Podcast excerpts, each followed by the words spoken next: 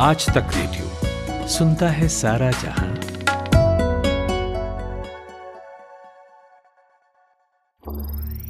ज्ञान ध्यान।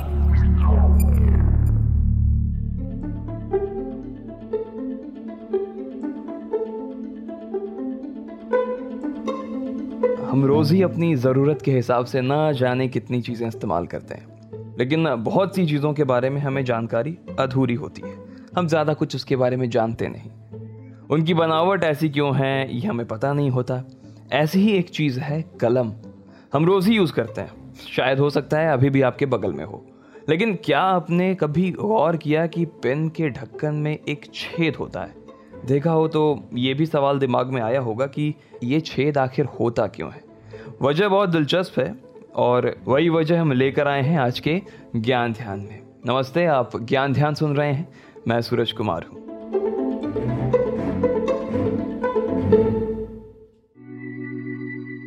साल 2013 का था। पोलैंड में एक पेन कंपनी के खिलाफ केस दर्ज किया गया। आरोप ये कि कलम को इस्तेमाल करने वालों की सुरक्षा का ध्यान नहीं रखा गया।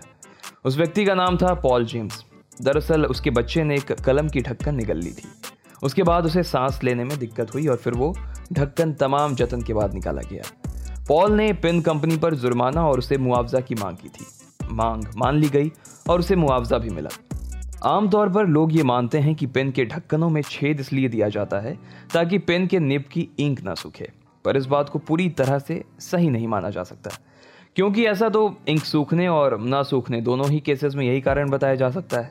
ज़ाहिर है तो फिर शायद ये वो कारण नहीं है, जिस वजह से ये छेद पेन के कैप में या निचले हिस्से में दिया जाता है। इसका सबसे बड़ा कारण है दम घुटने से होने वाली मौतों के रिस्क को कम करना।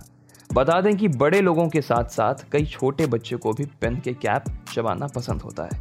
और ऐसा करने से आप पेन की कैप गलती से निगल सकते हैं। ये बच्चों के मामले में ज़्यादा रिस्की हो सकता है। अगर पेन की कैप आप या कोई भी निकल जाए तो वो बॉडी के वेंट पॉइंट में फंस सकता है। बता दें कि ये काफ़ी खतरनाक हो सकता है। ऐसी दुर्घटना से लोगों को बचाने के लिए पेन की कंपनी BIC ने एयर फ्लो जारी रखने के लिए कैप में छेद शुरू किया था। इससे आप सांस ले पाएँगे और आपका दम भी नहीं घुटेगा। आपको जानकर हैरानी होगी कि 2016 की एक रिपोर्ट के मुताबिक अमेरिका में हर साल पेन के ढक्कनों से लगभग 100 लोगों की दम घुटने से मौत हो जाती थी। तो ये था आज का हमारा ज्ञान ध्यान। आपको कैसा लगा? बताइएगा ज़रूर।